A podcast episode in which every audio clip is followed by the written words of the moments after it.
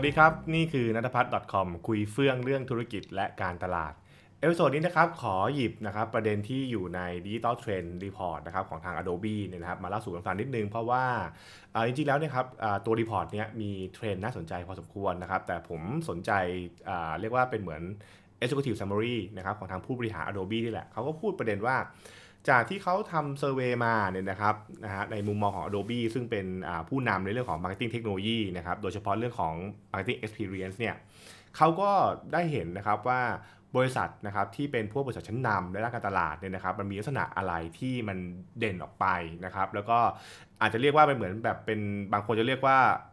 ข้อความได้เปรียบในการแข่งขันนะครับในยุคปัจจุบันนี่แหละนะครับมันมีเรื่องอะไรบ้าง บางคนอาจจะพูดว่ามันคือ competitive advantage ใช่ไหมนี่คือสิ่งที่นักตลาดชอบพูดบ่อยใช่ไหมครับตรงนี้เนี่ยเรามาเข้าใจกันนิดเดียวกันนะครับเราเรียกว่า 4 หัวข้อนะครับที่เราเรียกว่าเป็นเรื่องที่ การตลาดเนี่ยสามารถเอามาชนะกันได้นะครับอะมีอะไรบ้างนะครับ เรื่องแรกเนี่ยนะครับก็คือเรื่องของสิ่งที่ชื่อว่า Insight พูดง่ายๆครับก็คือว่าบริษัทไหนมี Insight ของลูกค้าเนี่ยนะครับเรียกว่าเหนือคู่แข่งได้นี่นะครับมันก็ย่อมเป็นประโยชน์ใช่ไหมถูกปะอันนี้ผมว่าเป็นสิ่งที่นักการตลาดทุกคนเนี่ยนะครับน่าจะเข้าใจดีคือ ถ้าเกิดว่าคุณแม่น insight นะครับของลูกค้ามากกว่าของคู่แข่งเนี่ยมันทำให้คุณมีโอกาสอะไรได้เยอะมาก แม้คุณจะมีทุนที่น้อยกว่าก็ตาม เช่น คุณสามารถสื่อสารได้ตรงใจมากกว่าใช่ไหมครับคุณสามารถพัฒนาสินค้าได้ตรงจุดมากกว่าเป็นต้น คือมันอาจจะมีฟีเจอร์มากมายนะครับ แต่เราจะรู้ไหมครับว่าฟีเจอร์ไหนที่เป็นฟีเจอร์สำคัญที่สุดนะครับที่ทำแล้วทำให้ลูกค้าเนี่ยอยากซื้อเรามากขึ้น หรือนะครับยินดีจ่ายมากขึ้นนะครับหรืออยากอยู่ต่อไปเป็นต้นใช่ไหมฮะหลายๆธุรกิจเนี่ยบางทีพอไม่รู้อินไซต์เนี่ยก็เลยทำเยอะไว้ก่อนใช่ไหมครับซึ่งนั่นทำให้พอบริษัทที่มีอินไซต์ลึกเนี่ยอาจจะไม่ทำเยอะแต่ทำที่ใช่นะครับทั้งทำโปรดักที่ใช่ ตั้งราคาที่ใช่ ใช้ช่องทางที่ใช่นะครับแล้วก็สื่อสารแบบที่ใช่นะครับนี่ 4P แบบง่ายๆนั่นเอง เพราะฉะนั้นบริษัทที่มีอินไซต์เยอะก็ย่อมได้เปรียบเป็นธรรมดานะครับเพราะฉะนั้นเนี่ยนี่คือสิ่งที่เขาก็เลยบอกว่าถ้าเกิดคุณสังเกตในบริษัทที่เป็นผู้นำเนี่ยนะครับเขาจะบอกว่าบริษัทเขาเนี่ยนะครับมีความเรียกว่าแบบว่าเรียกว่าความแม่นยำนะครับเรื่องของการอินไซต์เนี่ยสูงมากนะครับขณะที่เป็นบริษัทแบบเรียกว่า moderate ก็คือกลางๆอะไรอย่างเงี้ยนะครับหรือกลุ่มที่เป็นผู้ติดตามใช้คำนี้นะฮะแลกกาดง่ายๆนะครับก็คือแบบว่าจะแบบอืมก็ไม่ได้แบบแบบเท่ไหร่ไม่ได้มีความแข็งในจุดนี้นะครับไม่ได้แม่นยำในจุดนี้เป็นต้น เพราะฉะนั้นเนี่ยเขาก็เลยบอกว่าเออเฮ้ยแล้วมันเป็นไปได้ไหมที่บริษัทเนี่ยนะครับจะลงทุนนะครับในการหาวิธีเพื่อทำให้ธุรกิจเราเนี่ยสามารถเข้าใจอินไซต์ลูกค้ามากขึ้นนะครับซึ่งตรงนี้เนี่ยมันก็เป็นที่มาในยุคดิจิตอลก็คือเรื่องของการใช้ Data นั่นเองนะครับการใช้ Data มาอ่าเก็บข้อมูลมาวิเคราะห์นะครับแล้วก็ถอดออกมาให้กลายเป็นอินไซต์ให้ได้นะครับซึ่งอันนี้ก็เป็นที่มาว่าทำให้หลาย ๆ ครั้งเนี่ยผมก็จะพูดเสมอว่าจริง ๆ แล้วสำคัญที่สุดไม่ใช่ Data สำคัญที่สุดคือคำว่า Insight ใช่ไหมครับ ก็คือเราต้องแปลงจากตัว Data ให้มาเป็น Insight ให้ได้นะครับ อันนี้คือเรื่องที่1นงนะฮะเรื่องที่ 2 ก็คือบริษัทเนี่ยนะครับมีความคล่องตัวนะครับและมีเรียกว่าศักยภาพในการที่จะปรับตัวเองนะครับได้รวดเร็วหรือเปล่า agility นะครับคืออันเนี้ยมันเป็นคำที่ต้องบอกว่ามันออกแบบมาเพื่ออยุคปัจจุบันเลยก็ว่าได้นะครับ ก็อย่างที่เราทราบกันแหละครับว่าทุกวันนี้ธุรกิจเนี่ยนะครับมันเจอกับภาวะการเปลี่ยนแปลงที่เร็วมากนะครับอาจจะเกิดขึ้นนะครับในช่วงข้ามเดือนนะครับหรือบางทีคือข้ามอาทิตย์เลยก็ว่าได้ เพราะฉะนั้นเนี่ยเมื่อมันมีการเปลี่ยนแปลงปุ๊บมันต้องเร็วต้องขับเคลื่อนเร็วนะครับอย่างเช่นพวกคนทำคอนเทนต์จะรู้ดีมันเรื่องของการปรับคอนเทนต์การทำ real-time content อะไรอย่างนี้เป็นต้น เพราะฉะนั้นเนี่ยนะครับในแง่ของกระบวนการการทำการตลาดต่างๆนะครับไม่ว่าจะเป็น Marketing Operation นะครับ Marketing Campaign ใช่ไหมฮะ การวิเคราะห์ข้อมูลต่างๆไปนะครับ รวมถึงระบบหลังบ้านต่างๆ ที่เเกี่ยวข้องกับการทำงานดำเนินการการตลาดเนี่ยก็ต้องมีความคล่องตัวนะครับ เพราะฉะนั้นเนี่ยเขาก็เลยพยายามตั้งคำถามว่าบริษัทนะครับมีศักยภาพในเรื่องนี้มากน้อยแค่ไหนแน่นอน ถ้าเป็นบริษัทใหญ่ๆก็จะมีมีศักยภาพสูงนะครับโดยเฉพาะกลุ่มที่เป็น Marketing Leader ก็จะบอกว่าเอ้ยเนี่ยผมพร้อมนะครับ ทีมงานนะครับมีความคล่องตัวเราออกแบบระบบมาให้สามารถที่จะ เรียกว่าคิดเร็วทำเร็วได้นะครับในในช่วงเวลาที่แบบว่าจำกัดอันนี้เป็นต้นนะครับอันนี้ก็เป็นเป็นแบบหลักการเลยก็คือเรื่องของ agility นั่นเองนะครับอะแต่ถ้าเกิดว่าเป็นบริษัทที่แบบไม่ไม่ได้เป็นผู้นำเลยเขาไปถามเขาทำ survey นะนะครับคือที่มาพวกนี้คือเขา survey กันเขาก็พบ survey ว่า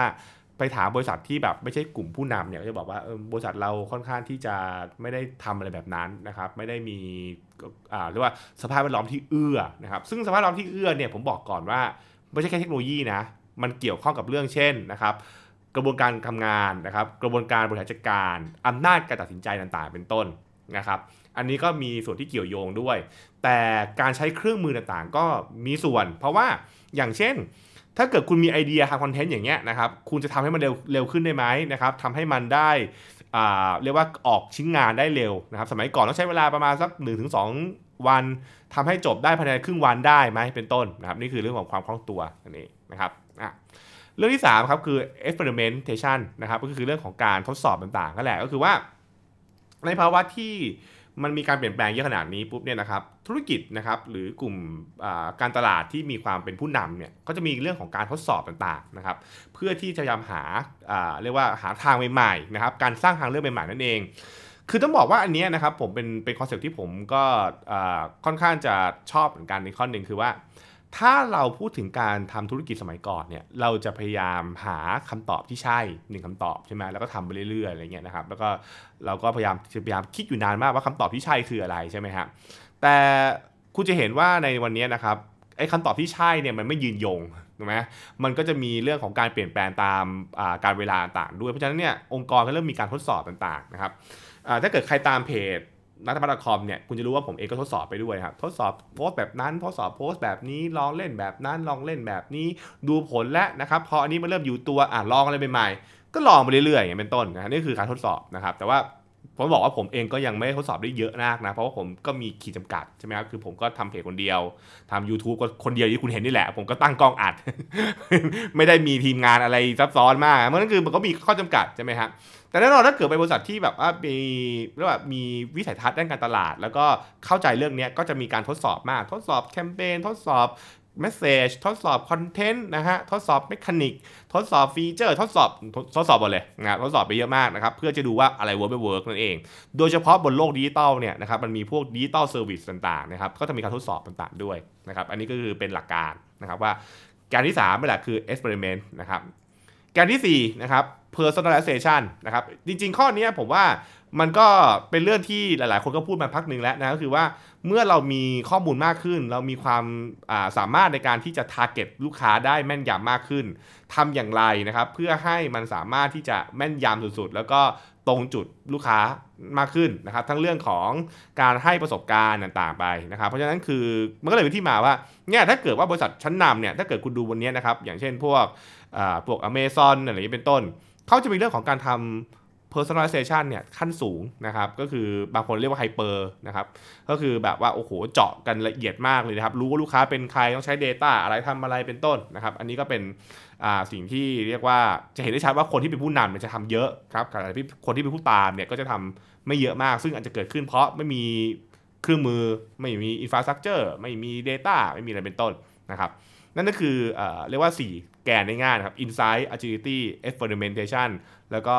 personalization นะครับ4ข้อที่เป็นหลักการสำคัญ ซึ่งเขาบอกว่าเนี่ยถ้าเกิดว่าคุณอยากจะมองว่าคุณเก่งเรื่องนี้หรือเปล่าเนี่ยนะครับเรื่องของการทำการตลาดในยุคปัจจุบัน